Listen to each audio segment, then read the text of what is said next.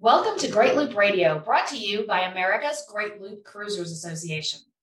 We're dedicated to sharing Great Loop information and inspiration with those actively cruising, planning for, or dreaming about a Great Loop adventure. This is Kim Russo. I'm the director of AGLCA. Today's podcast is going to be a little bit longer than we typically do, and that's because we've decided to release the audio from the Best of the Loop presentation that I delivered during our virtual spring rendezvous.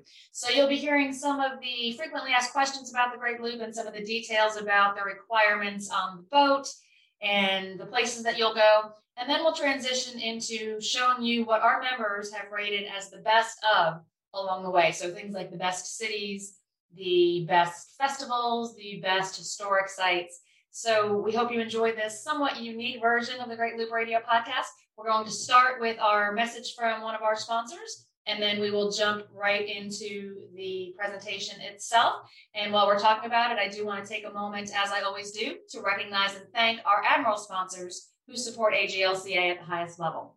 They are Curtis Stokes and Associates, Passage Maker Trawlerfest, Skipper Bob Publications, and Waterway Guide Media. As always, we encourage our listeners to support these businesses that support the Great Loop and right after this message, you will hear the best of the loop presentation. Thanks for joining us.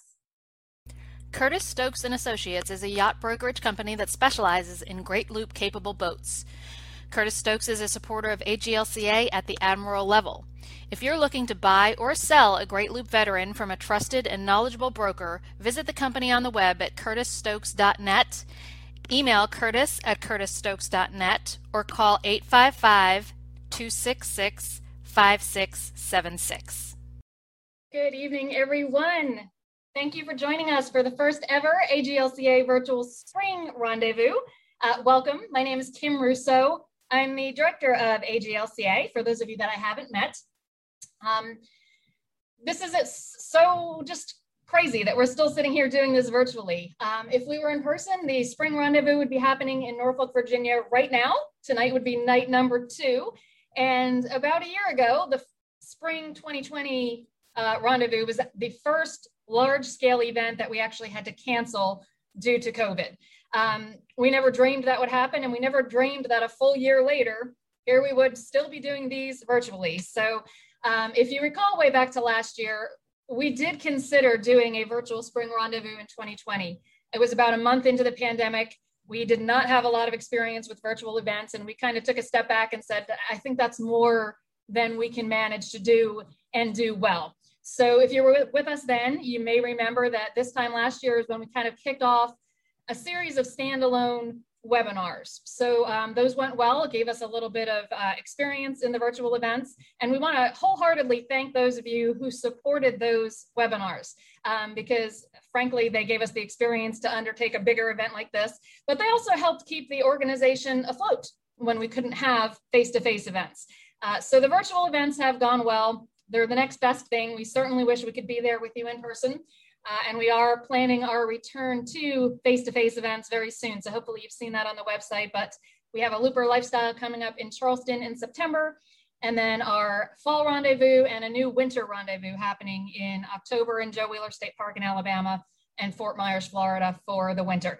But until then, we're doing it virtually. And um, as I said, we've this is kind of the third big virtual event we've done. So we've kept the good parts and switched up some things based on the attendee feedback. Um, all of the sessions are being recorded with the exception of the social times, and that would basically be the small group discussions. And we chose not to record those because we want that to be an open dialogue, and some people prefer not to be recorded. So we proceeded in that way.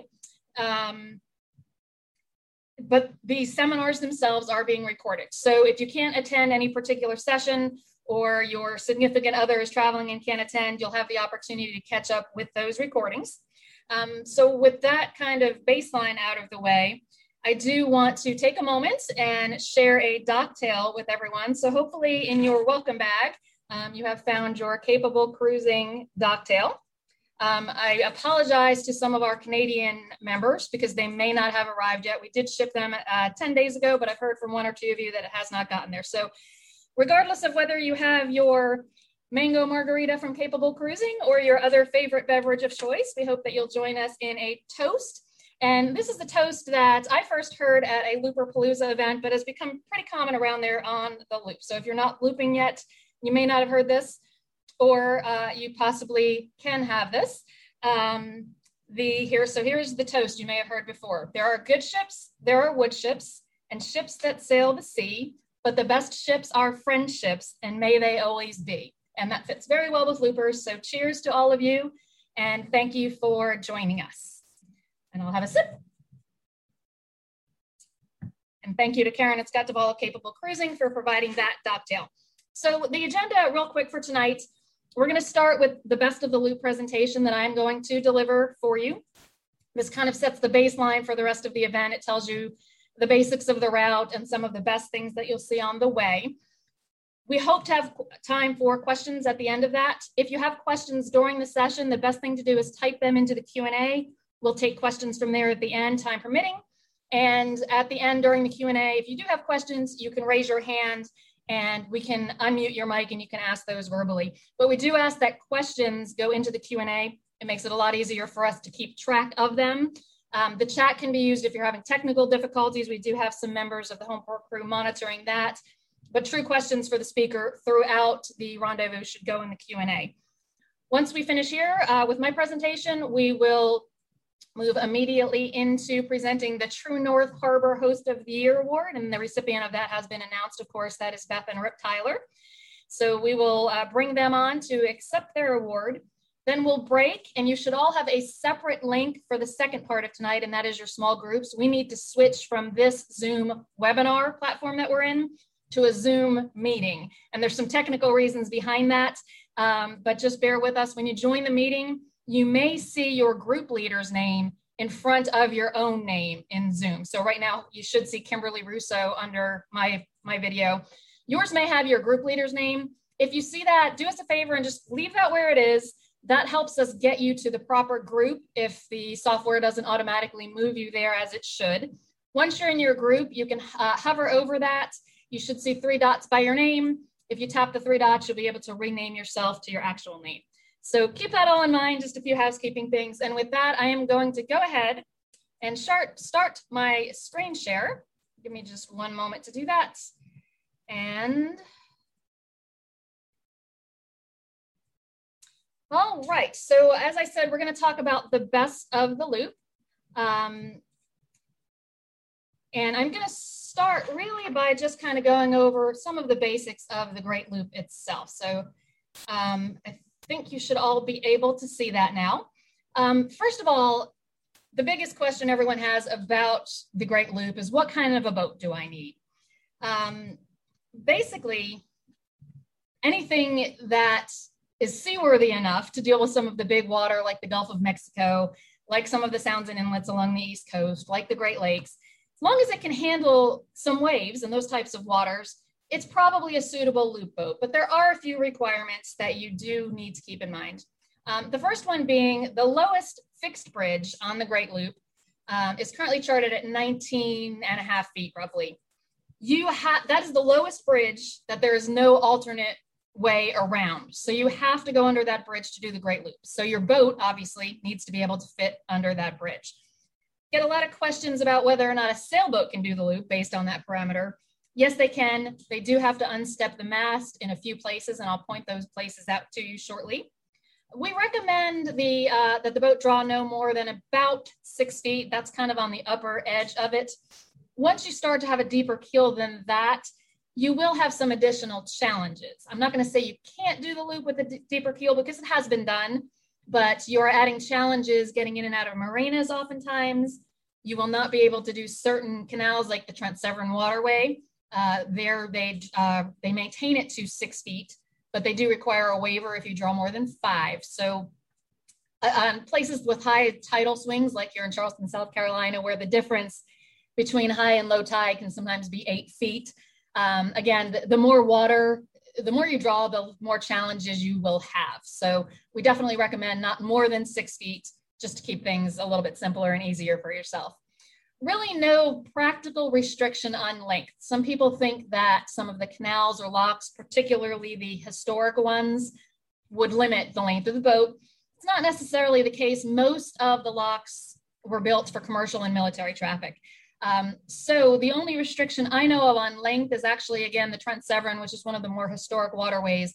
But the big chute, which you'll see more about tonight, is a specific kind of lock and its maximum length on a boat is 100 feet. So if you are bigger than 100 feet, which not too many looper boats are, um, you would need to take an alternate route. The Trent Severn would not be possible. And the same goes with beam. We get questions all the time about whether catamarans can do the loop. Absolutely, lots of them have. The Trent Severn has a beam restriction of 23 feet. So if your cat uh, is wider than that, then you would need to take an alternate route, but it is still possible. And then finally, uh, the current, uh, this slide says the current distance between fuel stops is 250 miles. It actually is more than that today as we speak. Um, that distance is typically uh, between um, Alton and Grafton area where the Mississippi and the Illinois waterway come together and Paducah, Kentucky, which is 250 miles. If you are out there right now headed in that direction in the next few days, Paducah has had to do some maintenance on their fuel dock, and it is not currently open. We expect that to change in a few days. Um, the other good news is that Hoppie's, which has kind of been a looper landmark for quite some time, and they have been without fuel for a couple of years now after some severe damage to their fuel dock from some flooding. They expect to be pumping fuel again in time for this season. Um, in fact, any day now, they do expect to be pumping fuel again, and that will cut that restriction, um, the greatest distance between stops on the Great Loop at that point will um, be between Hoppie's and Paducah. So uh, improvement there down to 200 miles from 250, um, which particularly for some of the gasoline powered boats is very much needed. So those are the boat requirements. And again, of course, seaworthiness. Some approximate stats for the Great Loop. At a minimum, it's about 5,250 miles. Of course, that is going to depend largely on your route choices and what side trips you take. And that's kind of the case for all of these stats. You'll go through 15 or more states and provinces, one or more countries. Um, right now, of course, with COVID, that's most likely going to be one. Um, although the Bahamas, uh, the, regu- the regulations keep changing, but the Bahamas as a side trip may be possible, particularly as we get into 2022. And of course, we all hope that the Canadian US border will open sooner rather than later so our members on both sides of the border can continue their loop. But at this particular point in time, um, personal opinion of it's not really looking good, particularly for the loopers in the US heading up the East Coast and getting ready to approach Canada in the next couple of months. Um, it's just not looking very likely, unfortunately, that it will be open in time. Perhaps the border will open in time for our Canadian members more towards um, August, possibly September, to enter through Georgian Bay and Lake Huron and continue, but that also is, is certainly questionable at this point. You will go through 100 or more locks, some of them very historic, and we'll show you a few of those today. We say 365 days plus or minus that's kind of a more traditional seasonal approach to the loop. Um, it's very typical to want to be along the Great Lakes in the summer. Obviously, you don't want to be along the Great Lakes in the winter. To spend the fall heading down the uh, inland rivers, reaching Florida and the Gulf of Mexico in the winter. Of course, that would be after hurricane season, and you can enjoy the warm weather in Florida during the winter, and then heading up the East Coast around this time of the year in spring. That said, we really encourage you to do it in a way that speaks to you in a way that makes it pleasurable to you. The loop has been done in as little as six weeks. Um, that's probably the record that I'm aware of. Um, and it's some members take many, many years before they complete the whole route because they're doing it in their own way and, and stopping in between different legs and segments. I do like to point out that it is a very high adventure, but still a very low risk undertaking. These numbers are all from 2019 because 2020 was such an unusual year that I didn't feel like it made much sense to attempt to update these numbers. Some of these events didn't even happen. But uh, 26,000 and change people uh, typically finish the Boston Marathon in a year. About a thousand complete the full length of the Appalachian Trail each year, and that's about um, a third of the distance, I believe, of the Great Loop. It's about 2,000 miles. In 2019, 876 successfully reached the, Ever- the summit of Mount Everest, and 120 successfully swam the English Channel. Only about 150 boats complete the Great Loop in most years. In uh, 2019, it was 170. So um, it's still a very unique adventure. And keeping in mind, um, 2020 was a very strange year. We had a total, I believe, of about 100 and right around 100 completions in 2020. And as the calendar turned and we hit 2021 and loopers were on their way again, we really expected to start to see those loop completion announcements roll in. Well, we were wrong. And I think what it comes down to is that this time last year, people who were considering starting the loop and would be finishing around now tended, many of them didn't go. Many of them postponed their trip. So we're sitting here in May of 2021, and so far we have had a total of three Great Loop completions reported this year. Um, that's extraordinarily low. Uh, I went back and looked at 2020, and at this time in 2020, we had had 41 completions reported. And I thought, well, maybe that's actually high for 2020 because for the first few months of the year, as things started to explode with the pandemic, loopers who were closing closing in on crossing that wake may have just hurried and gotten gotten home. Um, so I went back and looked at 2020, and in the first four uh, first four months, January, February, March, April, in 2019 we had 31 wake crossings. Again, this year we have had three. So it's shaping up to be a very low completing year um, and another very unusual year, which I thought was actually just kind of fascinating. So I want to walk you through the waterways that make up the Great Loop because um, a lot of folks who are new to the idea of the Great Loop aren't quite sure exactly the waterways that run it. Uh, so I'm starting from the Chesapeake, which is where we will be starting our route briefings starting on Thursday evening. Um, so you would take the Chesapeake to the C&D Canal, which connects you to the New Jersey uh, coastline here.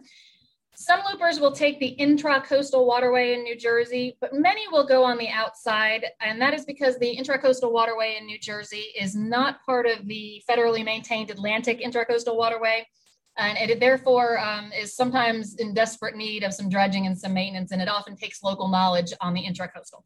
So it's possible, and you'll see posts in our forum probably coming up in, in just the next week or so uh, with folks asking questions about that. But many will go on the outside here along the coast of New Jersey and tuck into any, uh, there, are, there are inlets you can tuck into for the night to anchor or tie up at a marina. From there, you will go to New York Harbor, continue on through the Hudson River. Um, and at that point, you have one of your route choices. This, in most years, would be based on partly on your, your air draft. Um, this year, of course, is different because currently loopers from the US cannot cross into Canada. So the first choice is to take the Erie Canal.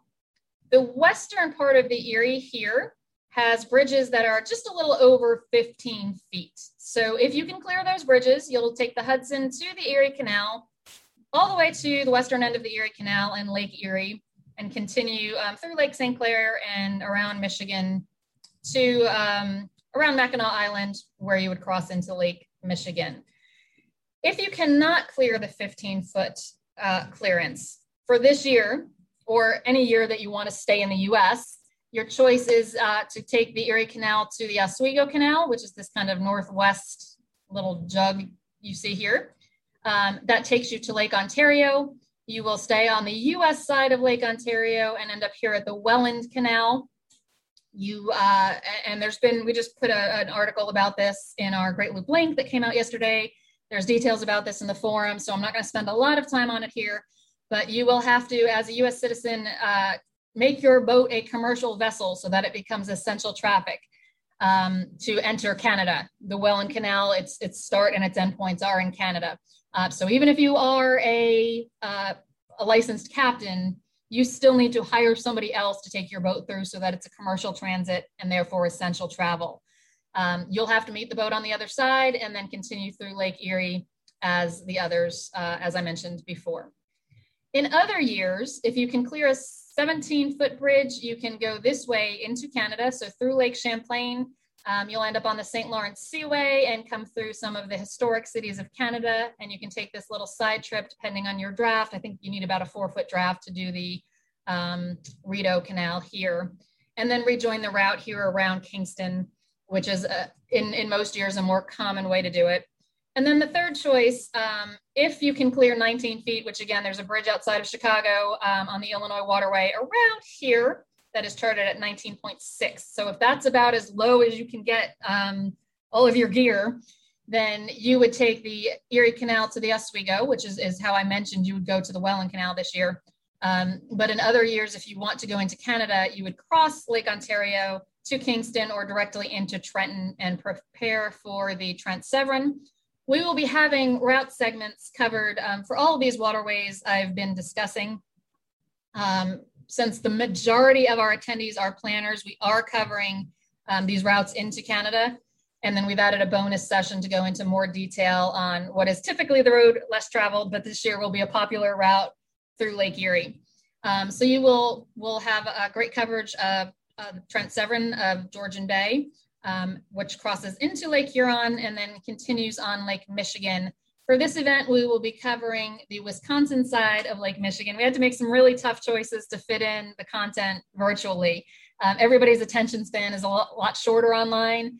At an actual in-person rendezvous, we would have many more hours of route sessions, but we just couldn't fit it all in in this format. So we have chosen the Wisconsin side for this particular uh, webinar. If we have a lot of requests for the Michigan side, we may be able to do something a little bit further into the summer that'll cover the Michigan side. And that is where we'll stop the route briefing is at the end of Lake Michigan. Um, that's because if you attended the fall virtual rendezvous, we started in Chicago. But to complete the waterways of the Great Loop, you will um, leave Lake Michigan, you will, uh, there are two ways out of Lake Michigan. You, if you can clear about 17 feet, you can go through um, the Chicago River. And if not, you would take the CalSag, which is a little bit south of Chicago and takes you onto the Illinois waterway. Either way, it gets you there. The bridge that is the low bridge is about here. You'll take the Illinois waterway to the Mississippi River.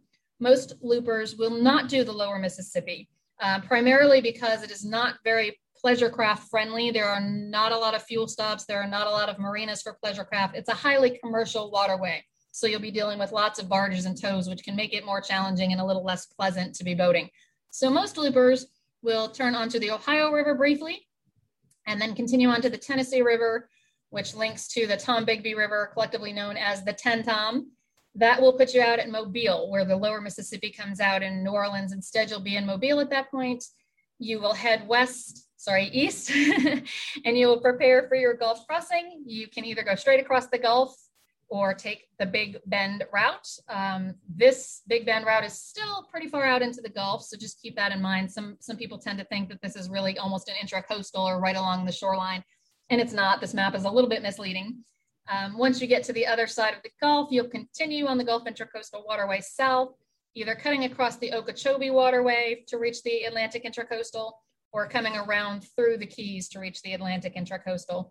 And then the Atlantic Intracoastal actually runs from Key West to Norfolk, Virginia, where our 2022 spring rendezvous will be held. So that's the route in a nutshell. Um, we, once a year or so, we poll our members to find out what they think is the best of the loop. And I'm going to share some of those results with you now. Um, keeping in mind that we ask people to identify the best in a whole trip that's a year or more typically of bests. So it's really hard to narrow down and, and focus in really on what the best of the best is. Um, so it's pretty hard to get consensus, but I think we got a pretty reasonable consensus. Uh, but there were lots of surprises here um, based on what we learned in, in previous years. So let me do a quick check of the time. And continuing with the best of the loop. First of all, the best big city. We're going to show you the top three in each category. The first is um, Ottawa.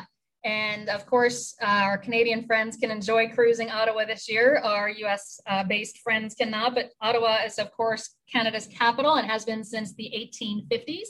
It's pretty common to be in this area around July 1st, which is Canada Day. So lots of fireworks and celebrations. So a great place to visit. There's also a um, a flight lock in in Ottawa. It's a, a, flight of eight, so eight successive locks um, that you enter one into the other to change your elevation there on the waterway. The number two city uh, has previously been ranked number one. I'm not sure what caused it to fall to number two, but Chicago is always a looper favorite. Uh, marinas are really in the heart of the city or close to it Of course, they're a little costly. There are also marina options further outside the city with great public transportation to get back to see all of the sights of Chicago. So that is number two. And I am proud to say that the number one big city was ranked as Charleston, and uh, your homeport crew is based out of Charleston. I will say that a lot of us would probably argue that Charleston's not really a big city. It's actually pretty small, um, but as compared to some of the very small towns on the loop, I can see why it was classified as big. So I know many of you are just coming through Charleston now and enjoying our beautiful historic city. Um, Charleston is also a huge foodie town. Um, and as things ramp back up from the pandemic, it has been pretty challenging for hospitality in Charleston to find employees. Um, so uh, you probably are experiencing some trouble getting into some of the restaurants. So if you're headed for Charleston, I absolutely recommend you make reser- reservations for your dining choices as far in advance as possible, which I know is a challenge when you're coming by boat and you're not 100% sure when you'll get here. Um, but lots of history here, including Fort Sumter, where the first shots of the Civil War were fired. Um, definitely look us up. We love to come out and visit members at the marinas in Charleston. It gives us a great opportunity in the spring to leave the office and come on out to the downtown area. So let us know when you're approaching here and we'll, we'll come meet you. Top small towns, number three, Mackinac Island. This, of course, is right where um, Lake Huron and Lake Michigan meet. It is an island um, with no uh, motorized vehicles. So you will find lots of bikes. You will find deliveries by horse and cart. Very quaint, unique island with the, uh, the Grand Hotel is there, which is a, a looper favorite for special occasions.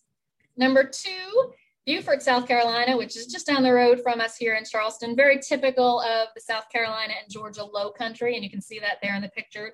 Beaufort has been uh, featured in the New York Times and has been named the best small southern town by Southern Living. Um, it's also a top 25 small city arts destination. So lots to see and do in Beaufort, and it's a beautiful antebellum town. So definitely check out Beaufort on your way through. And the number one small city this time around was Charlevoix, Michigan. Uh, Charlevoix is just filled with quaint shops, some very unique architecture, including some mushroom houses that are a must see when you are on Lake Michigan and visiting Charlevoix. So make sure you you do some of the architecture tours and art tours. Very artsy, um, quaint town. We also asked for the best side trips. Um, the number three was Nashville, and we kind of named this the trendiest. Uh, we're seeing more and more loopers go to Nashville, and I think that is because Nashville has grown so much as a tourist destination in general. Um, it's a pretty short side trip up, up the Cumberland River, and it is typically fall when loopers are coming through this area, which means there's beautiful um, fall colors on the trees on the Cumberland, and it's just a lovely side trip with lots to see and do once you arrive in Nashville. Number two is the St. Johns River. The St. Johns River is in Florida. It runs from Jacksonville into Sanford, Florida, which is almost to Orlando. Um, this is a great side trip for our nature lovers. You are bound to see lots and lots of gators and also almost guaranteed lots of manatee because lots of this river, um, there are natural springs that bubble up and keep the water at a constant temperature year round, which is what attracts the manatee and kind of makes it a haven for them. Um, so the St. Johns River is certainly a side trip for all of our nature lovers. And then the top side trip was listed as the Bad River in Georgian Bay. And uh, we have pre-recorded our Georgian Bay uh, seminar for a few nights from now. We try to pre-record some of these so we can make sure we don't have technical issues and then have the speaker join us before and after for the live parts of the session. Um, and gosh, every time I see a presentation about Georgian Bay, including the Bad River, it just makes you want to go there immediately. So look forward to a great presentation on that. Moving on to some of the things you'll do. One of the quirkiest festivals that loopers have come across and continue to patronize is the Sputnik Festival. This takes place in Manitowoc, Wisconsin. One of the things you'll notice about the festivals, um, they tend to be at the time of year when loopers are in that part of the route, based on that, you know, traditional seasonal schedule. So um, the Sputnik Festival takes place, um, as I said, Manitowoc, Wisconsin. It's named after the Sputnik satellite, which was a Russian satellite. Um, part of it, uh, the space debris from Sputnik, landed in the middle of the sidewalk in Manitowoc on September 5th, 1962. It was a 20 pound piece of debris. So the folks in Manitowoc said, well, what can we do? I know, let's make this a festival. Um, so they have a great marker there, and, and every year on September 5th, they have a festival. They name Miss Space Debris during the festival, and that's part of what you see here in this picture.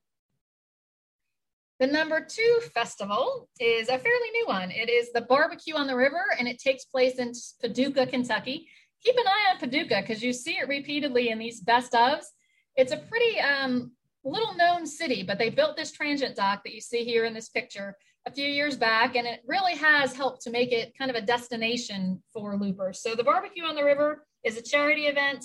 Um, they bring in lots of restaurants to see who cooks the best barbecue in the country, and it's the biggest crowd draw to downtown Paducah each year at this point. And the number one is the Blue Angels. We listed them at the Pensacola Naval Air Museum which is their home base. But in most years, they also do a show at the um, Annapolis Commissioning Week for the U.S. Naval Academy graduation festivities. So this year, if you're headed that way, that happens to be May 26th, which also happens to be the date we just selected for an AGLCA Docktails and Looper Crawl event in St. Michael's just across the bay. So you can pick an AGLCA free event. You can go see the Blue Angels. Um, it's going to be a tough call, I think. Um, but you can see the Blue Angels, and that was rated as kind of the number one festival. And their homecoming show is often in um, it is in Pensacola around the time of year that loopers typically get there. So something for sure to check out. Moving on to the top historic sites. Number three is a new entry to the list. It is um, the Muscle Shoals Recording Studio, which is not far from where we hold our fall rendezvous. Um, and Muscle Shoals is not far from Florence, Alabama. Give me a second to find my right page. Um, many of you have probably seen a documentary about Muscle Shoals that was out a few years ago, and it's part of what really put this on the map. Um, but it's a, a, historic recording studio where uh, groups and artists like the Rolling Stones, Aretha Franklin, Willie Nelson, Lynyrd Skynyrd, Bob Seger, Joe Cocker, Rod Stewart, it goes on and on, all recorded there at the Muscle Shoals Recording Studio. So there's a lot of history there, and that has become the number three historic site for loopers. Number two is the Shiloh National Battlefield. Um, it is now a national cemetery, and it is in remembrance of the Battle of Shiloh. It was a two-day battle in the Civil War where about 65,000 Union troops and 44,000 Confederates were um, for fighting that two day battle 24,000 wounded, killed, or missing in action at that very historic battle. It's right along the Tennessee River. Um, very somber, moving, but a must see stop for many loopers. And then the number one historic site was actually listed as the Trent Severn Waterway. Trent Severn is actually a national historic site for the country of Canada. Um, it is 250 miles long, Chad Buckner, who works for Parks Canada and is the director of the Trent Severn Waterway, is going to pre- pre- present about the Trent Severn during the rendezvous, and he is not to be missed. He's a fabulous presenter. He's come to the Norfolk Rendezvous several times in the last few years and been our top presenter. Um, there are 44 locks on the Trent Severn. They are numbered 1 through 45. Little fun fact there is no longer a lock 29. So 1 through 45, missing 29 for a total of 44 locks. And moving on to museums. Number three, Paducah is back. The National Quilt Museum is in Paducah, Kentucky, and they literally have hundreds of thousands of people come to visit the Quilt Museum every year. I've heard from people who visited expecting to have a boring afternoon, but were dragged there by significant others who rave about this quilt museum. The quilts are works of art. Um, we highly encourage you to check it out. Number two is the Antique Boat Museum in Clayton, New York, which is along Lake Ontario, Thousand Islands region. Stunning uh, area to visit and to cruise, and of course, to see the wooden boats at Clayton. And then the number one museum is the museum there at the Shiloh Battlefield, which we've already discussed. Moving on to favorite bridges. Number three, Charleston is back. The Ravenel Bridge here in our harbor. Um, it has a main bridge span of over 1,500 feet, making it the third largest cable stayed bridge in the Western Hemisphere. It is probably my best guess about 15 years old at this point. So it's a fairly recently built bridge. And it's got these iconic double diamonds that just make it beautiful there in our harbor. Number two bridges are the Chicago River bridges. Um, as I said, you need to be able to clear about 17 feet to do the Chicago River. There are 18 bridges in a span of two miles. They do not open um, because of the vast amount of car traffic in Chicago. They do open twice a year um, for, uh, you know, like an afternoon for sailboats to get in and then back out. Those are the two times a year. So most loopers don't catch on those days. if you can't take your boat there, um, we encourage you to take one of the architectural tour boats. It really is a fascinating tour. Um, and again, if you can't clear the 17 foot bridges on the Chicago River, there is an alternate route called the CalSag that will take you to the Illinois waterway so you can continue the loop. And then the number one, the infamous bridge, mile marker 300.5 to be specific, on the Illinois waterway. This is the lowest fixed point on the Great Loop, the lowest fixed bridge for which there is no alternate route. You must go under that bridge. Moving on to favorite locks.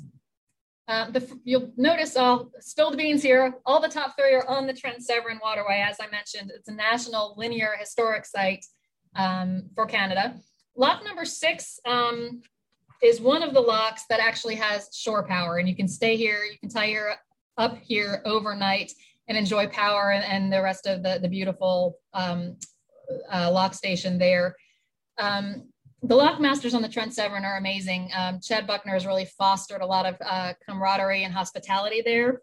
And they have contests to see who can grow the best garden. Um, they've called us and asked us for looper swag to hang in their lock station so that they can welcome the loopers. They want to hear your story. Fabulous bunch, mostly college kids who are working as lock masters for the summer. And I'm going to show you t- the number two and the number one locks on the Great Loop are also on the Trent Severn. But this uh, lock number six um, is more typical of most of the locks on the Trent Severn. And even these are, um, the, the gates are on gears that are hand turned. So the lock masters, and they'll often let you do this, have to put um, kind of a bar, um, a pole into a nut on the ground and walk in circles around, which turns the gears and opens the, the lock as they're locking boats through. So really interesting historic thing to see. The number two lock is the Peterborough lift lock. Um, this is really an amazing piece of 100 year old technology. It was finished a little after 1900, I believe 1907, if I'm not mistaken. Uh, sorry, 1904. Um, the change in elevation here is 65 feet, so pretty substantial. And a few years ago, when I visited here, um, Chad and uh, the lockmaster gave us a tour. Um, we actually got to stand under these uh, lock chambers as they were coming down, which was terrifying and fascinating all at the same time. Um, and I, we actually got to lock through some boats, and I've seen pictures of other loopers here in the control tower here, locking through other boats as well. So really fun, fun stop. Be sure to tie up on the blue line, or not on the blue line. I'm sorry, tie up at the visitor center, um, and just check out the operation first, and then go to the blue line when you're ready to lock through. That's the indication that you are ready. Um, but this is all uh, it's it's all operated by the water power. Um, essentially, there are two um, caissons, almost like two giant bathtubs. They are 140 feet long and 33 feet wide, seven feet deep. When they are full, um, they hold about um, 228,000 gallons of water. So when one chamber is at the top and they're ready to lock through a boat, they flood the top chamber with about an extra foot of water, which makes it heavier. The two chambers um, are on these pistons or ramrods. And then underneath the water here, the two ramrods are connected. So right now this chamber is down, this one's up, uh, and the valve is closed. They'll flood the top chamber with about another foot of water. They'll open the valve underneath, and the weight of the upper chamber forces the water down through the cross pipe and then pushes up on the lower chamber so that they switch positions. Um, has worked like that since 1904 occasionally has a little breakdown. There was one a couple years ago, but for the most part continues to operate flawlessly. And here is a quick video. Um, I did a little time lapse on this just so that it would speed things up a little bit for the presentation. But this is of course the boat approaching the lock. And as you're on the loop, you are locking upward. So the boat enters the chamber at the bottom. And you can kind of see the structure here. Um, there are rumors that this is all haunted in here inside the structure. So we'll have to ask Chad about that if we have time when he's presenting.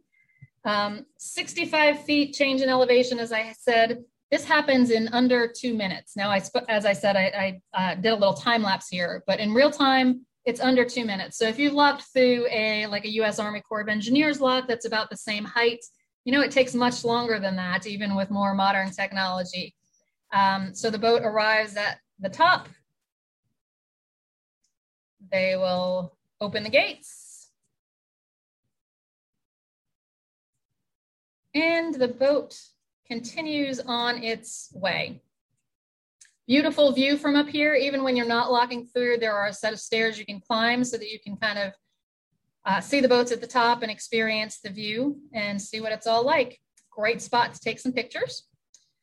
Continuing on, the number one lock is the Big Chute Marine Railway. Um, the Big Chute was actually built in the, uh, finished in the 1970s, if I'm not mistaken. Yep, 1978. It can carry boats up to 100 feet, uh, 24 feet for the beam. Um, there's a different lock on the Trent Severn that's more narrow than this one. I think there's one that's 23 feet. So this isn't going to be your beam limiting lock. Um, but basically, they call this the carriage. And the way this works is the carriage starts out submerged in the water. The boat drives up and um, is secured in place with those straps that you see. The cart then pulls the boat out of the water, drives on a track you can see here up a hill, over an active roadway, and then down the other side and back into the water. It's a change in elevation of 60 feet. Of course, a big question on um, the construction of this is why would they do it that way rather than digging through or connecting the waterways in some other way?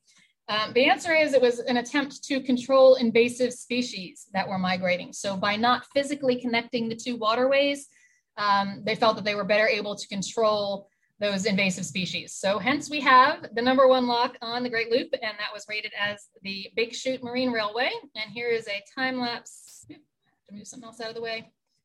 Here's a time lapse video of the Big Chute. Oop, hang on, let's try that again I think our video is having a little issue. There we go. So the cart is submerged right now and the boat pulls up onto it. The straps are secured just to hold it in place. And the cart pulls it out of the water across the road and 60 feet down the hill, just like a big roller coaster, and drops it into the water. Once the cart is submerged again, the boat is able to float off and continue on its way. So that is the big chute. Moving on to favorite lighthouses. Number three was the Elbow Cay, um, the Elbow Reef Lighthouse. It is still an active lighthouse. It uh, sustained a lot of damage in Hurricane Dorian and is currently being fixed. Um, but it's basically uh, was originally built in the 1800s. So um, a nice nod to the wonderful side trip of the Bahamas. Uh, the other two choices are a little bit unique. Um, all of the Michigan lighthouses were rated as the number two lighthouse. Um, there are a total of 102 lighthouses on Lake Michigan, all of them interesting and unique, and that was listed by our members as the number two lighthouse.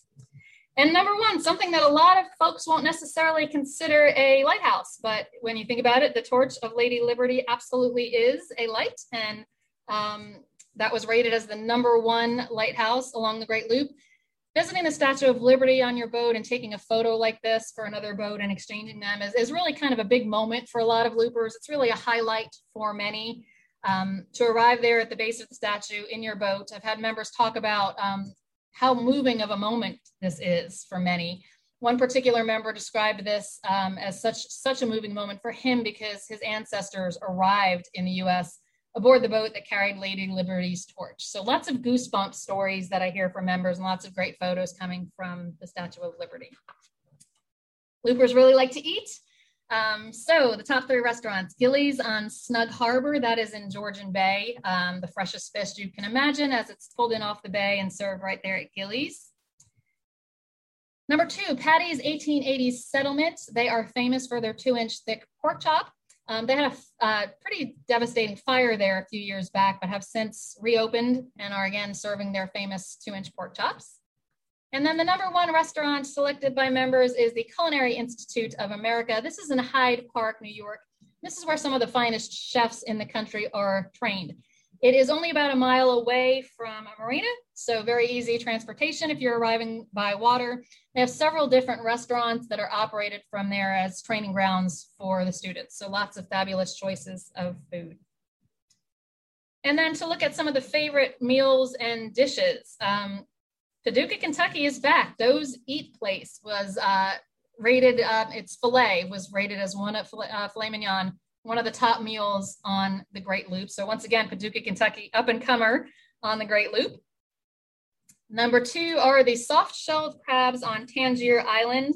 Um, beyond the, shell, the, the, crabs, this is a very unique island. It is in the Chesapeake. Um, it was founded in the 1770s and has less than a thousand residents now. But uh, since 1850, the island's landmass has been reduced by uh, two thirds, by 67%, because of the rising ocean levels. Um, so it's expected not to exist within the next 50 years. So it's definitely uh, something you should see now because the town will likely need to be abandoned if the sea levels continue to rise. And then the number one dish was that famous Patti's pork chop that I mentioned when I explained that Patti's was a top restaurant. Continuing on, some of the best wildlife uh, sightings. You will see bald eagles in many places along the loop, and this is one of the finest photos I've received from members of the bald eagles. Number two, you will basically see gators all along the southern portion of the route for the most part, they want nothing to do with you. They will hang out on, you'll see them on the riverbanks along the shores, just like you see this guy. Um, the biggest caution I can give you is that you should be cautious with the gators um, if you are walking dogs, particularly small dogs. Um, gators consider small dogs to be part of their spectrum of prey. Um, so here in South Carolina, that is something we are very cognizant of. And we would like for our loopers who are coming from other places and not as familiar with threats from gators to be cautious of that with your pets. And then, of course, number one, dolphin. It just never gets old to see dolphin playing in your wake, leading you through the waterways. They like to follow the boats, playing the bow wake. Um, I'm told if you sing to them, they will often follow along much longer. Um, so, really, a sight to see. And then there are beautiful sunsets all over the Great Loop. Um, so it's hard to really rank them. So we're going to show you some of the sunsets along with some of what our gold loopers tell us is the best advice that they received before starting their loop. Um, so the number three thing, if you don't use it at home, you won't use it aboard. We've had members who have taken all kinds of paper products and canned goods and things that they don't use at home, thinking that they may not be able to find the fresh foods or the things that they want along the way. You will see stores basically throughout the entire route. So if if it's not something you use at home, you're not likely to use it aboard. So you might as well just leave it at home to start with. Number two, wait for better weather. Better weather, um, and that is just good advice anytime you are cruising, but particularly on the Great Loop. If there is any question about whether it's a good weather day to cruise, um, a lot of boats go with the one veto rule, and that is if one person on the boat thinks that it's not a suitable day, the boat doesn't go. And I've had one member who said um, she would regularly tell her husband if she was not thinking it was a suitable day for cruising, that her half of the boat was not going that day. Um, and that solves that pretty quickly. Um, and then the number one, fly your burgee. The burgee has been described as a welcome mat for loopers. It's been described as better than a puppy for meeting people. Um, it is the way that members identify each other on the waterway. And this, of course, is the white burgee for any member to fly once you have completed the whole route, you have earned the right to fly the gold burgee. And then we have a third color, which is platinum, and that is for anybody who has completed the route two or more times. Moving on to the best advice that our gold loopers said they have to give. One is to go now. You never know what's down the road. I've seen far too many people wait and wait and wait for the perfect time to go. And that perfect time just doesn't end up coming and it, it you know passes them right by because they were waiting for the right time. Um, so once you've done your planning and your due diligence and you're ready to go um, from a boating skills and having a boat perspective, go now when you can. Uh, number two, take your time. There are fabulous things to see and do. And if you're on a schedule, we definitely recommend not having a schedule. The schedule is what will cause you to leave the dock on some of those weather days we mentioned that you're better off staying put um, and it can cause you to miss things along the way if you're, you know, dead set on being at a certain place at a certain time.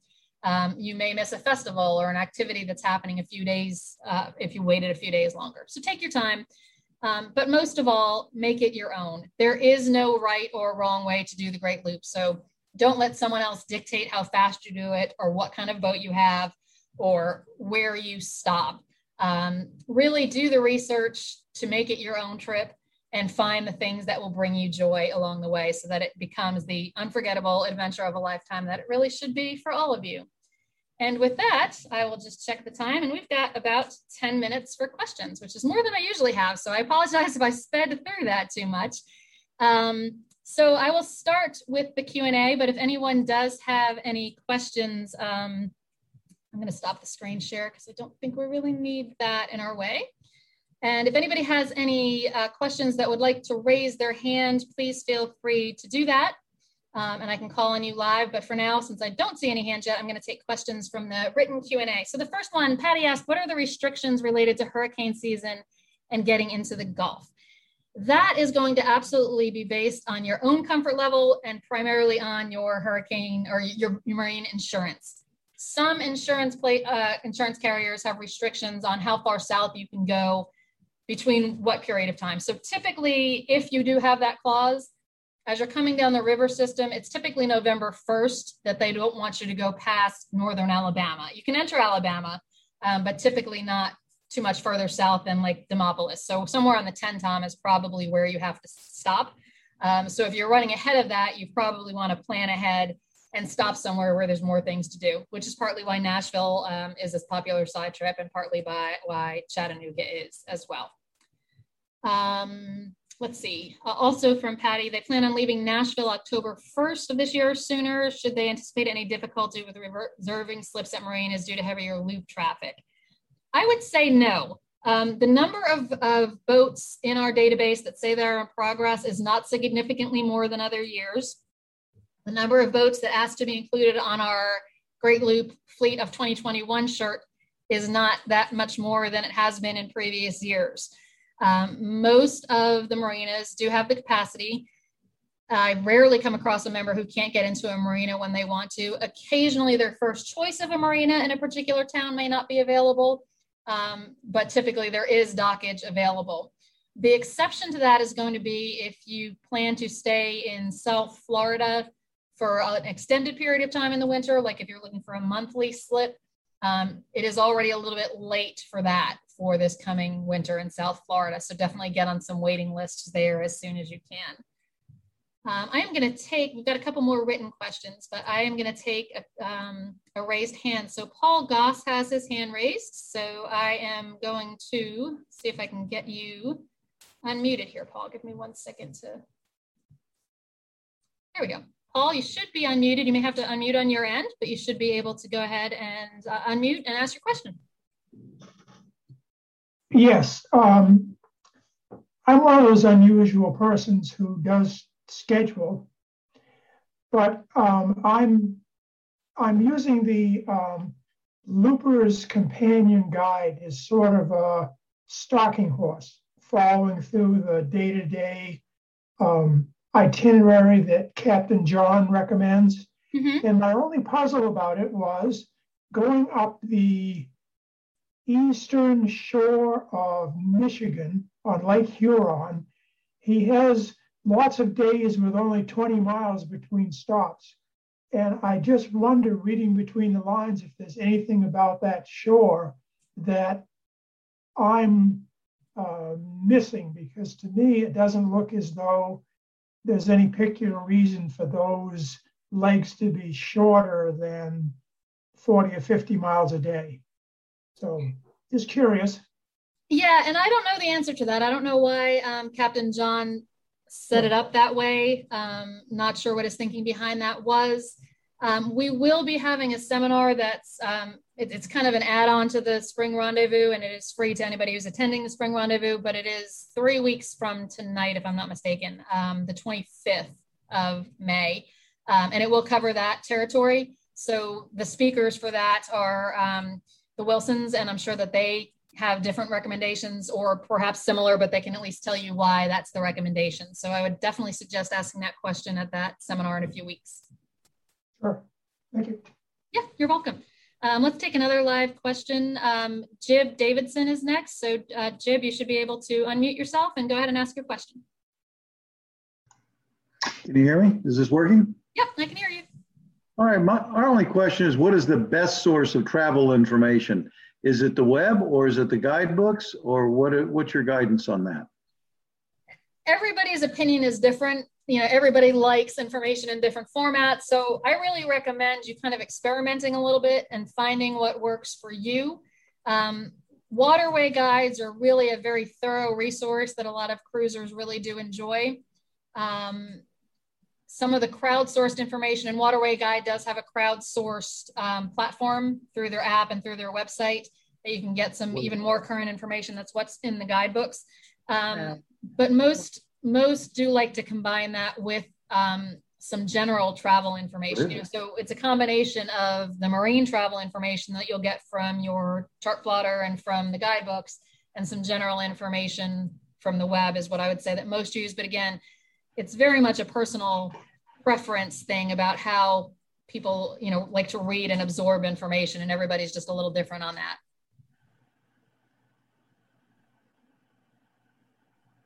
All right, I'm going to go back to the Q&A. Um, uh, what is the name of the island you mentioned for soft-shelled crab? That's coming from Phil. Um, Phil, that was Tangier Island in the Chesapeake.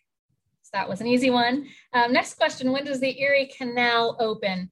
Gosh, great question. Um, we, I believe, have put that out there. So uh, Homeport crew, um, Julie, if you could check, I think that's been in the forum. I want to say it's May 17th this year, but I could be off. So let's see if we can dig up that answer while we're answering some of these other questions and then come back to it. Um, question from Jim, if we do Maine, are there harbor hosts to assist? Absolutely, lots of harbor hosts in Maine. In fact, there are harbor hosts all along the route all the way up to Maine. Um, and several of them contributed to the Great Loop link e-magazine. Uh, that's our monthly magazine. It went out yesterday with an article, part one about cruising to Maine, um, written primarily by three of our harbor hosts that take you along that route, and then we'll, we'll pick up where they left off and finish that up next month. Um, you can find harbor hosts. The easiest way to find them geographically is to go to the greatloop.org website, go to the About the Route menu, and click on the Great Loop interactive map the ring buoy icons or markers for Harbor Host, and there are about 500 of them now around the route. Uh, let's see, I'm going to take another live question because the ones um, we are going to start to run short out of time. We're going to start to run short of time. And some of you that typed them in the Q&A, I can always answer those afterwards, um, typing them and get those out later. So I'm going to go to a couple of live ones. Um, Daniel Block, go ahead and ask your question. Yeah, just uh, can you hear me? Okay. Yes. Okay. Um, the the Big Chute Marine Railway rail mm-hmm. is are those straps adjustable? it just they do. Yeah, they adjust. You, you know, you don't line up. You know. yeah, you, your boat is not suspended by them; it's just kind of supported by them. Um, but the lockmasters there are not the college kids who are just working for the summer. They are professionals that um, really study the new boat designs. They, they actually send them to boat shows to study those, and they have a, a database and sources inside their lock station to study um, boats they may not be familiar with, so that if a boat comes in, they can make sure that they're uh, strapping it appropriately and uh, correctly. Um, of course, if you do have pod drives or something along that line, it never hurts to kind of uh, point out any kind of gear that you have like that that you're going to want to make sure they know about. But yeah, the straps are absolutely adjusted. Oh, cool. I, I have tags on the side, so mm-hmm. all I got to do is line it up with that. I was worried they were just random. no, not random. Actually, very well um, thought out and very well trained folks that are doing that there. So thank you for that question, though. Great question. Uh, let's go to Matthew Smith. Matthew, go ahead and ask your question. Hi, I was wondering if there are going to be other kids on the boat on the loop. And you're not Matthew Smith. I'm not Matthew Smith, but I'm his daughter, I can tell by your voice that you weren't Matthew. Um, we have more and more kids on the loop. Um, if you are a family, the small group that you've been assigned for later this evening will be led by the Wilsons and the Steins. They are our family ambassadors. They are both families um, that did the loop a few years ago, but continue to live aboard.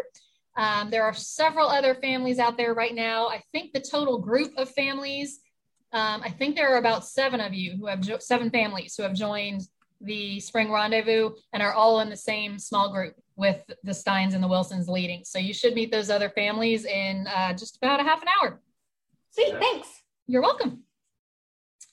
Um, and let's go to Ted Staley. Hey, Ted. Good evening. Hi there. New York Canals open May 21st. Thank you so much, Ted. Uh, for those of you who don't know Ted, um, Ted is a gold looper. He is one of the editors of Waterway Guide. Um, so May 21st is the New York State canals, not just the Erie, but all of them. for most loopers this year, the only one that's going to matter is the Erie because if you try to take the Champlain Canal, you'll be heading for Canada. Um, but a Waterway Guide is, of course, an Admiral sponsor of AGLCA, and we are thankful for Ted's support during this to tell us when the canal's open and at other times as well. So thanks, Ted. All right, a few more questions that we have time for.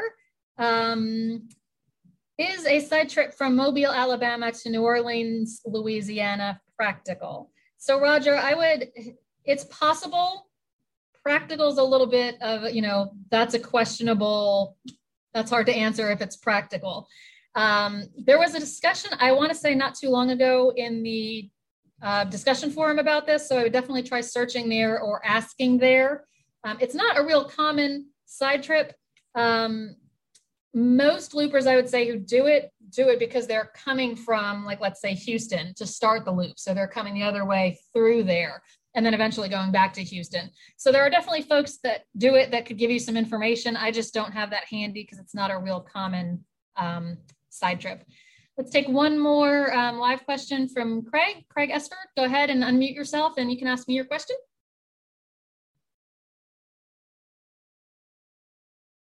Craig, I'm not hearing you yet. It looks like you're still muted on your end. Oh, is that There better? go. Yep, we've got you. Go ahead. Um, we're leaving Cape Vincent, New York, um, July July fifteenth. Uh, what do you think about that time? Uh, about starting down, and we're going to be going down through the Erie. Tell me where that is in New York.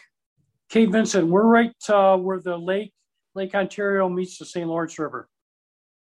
Okay, so you're going to head down through the Champlain and then into the Erie.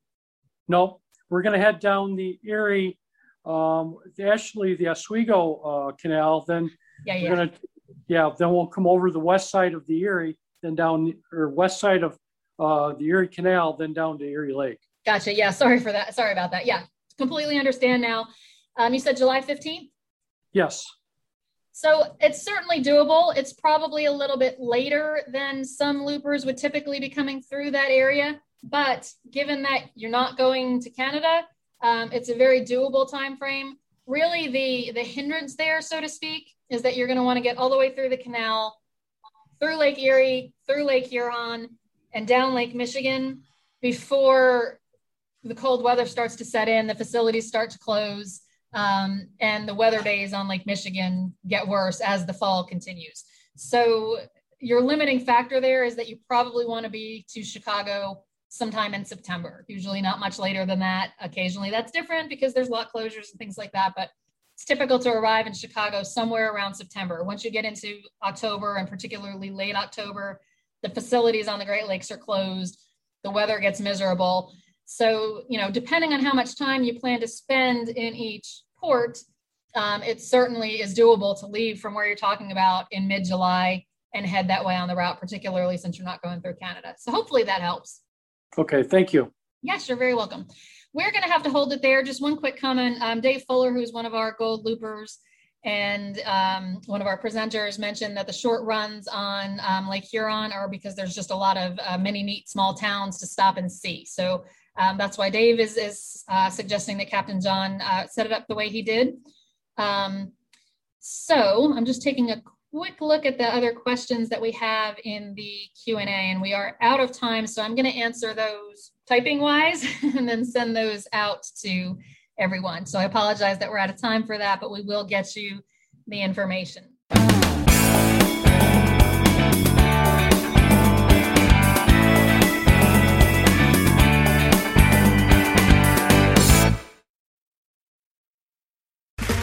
Okay, round two. Name something that's not boring. A laundry? Ooh, a book club. Computer solitaire, huh? Ah, sorry, we were looking for Chumba Casino.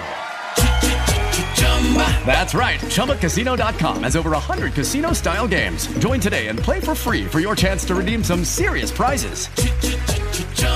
ChumbaCasino.com. No purchase necessary. Full prohibited by law. 18 plus terms and conditions apply. See website for details.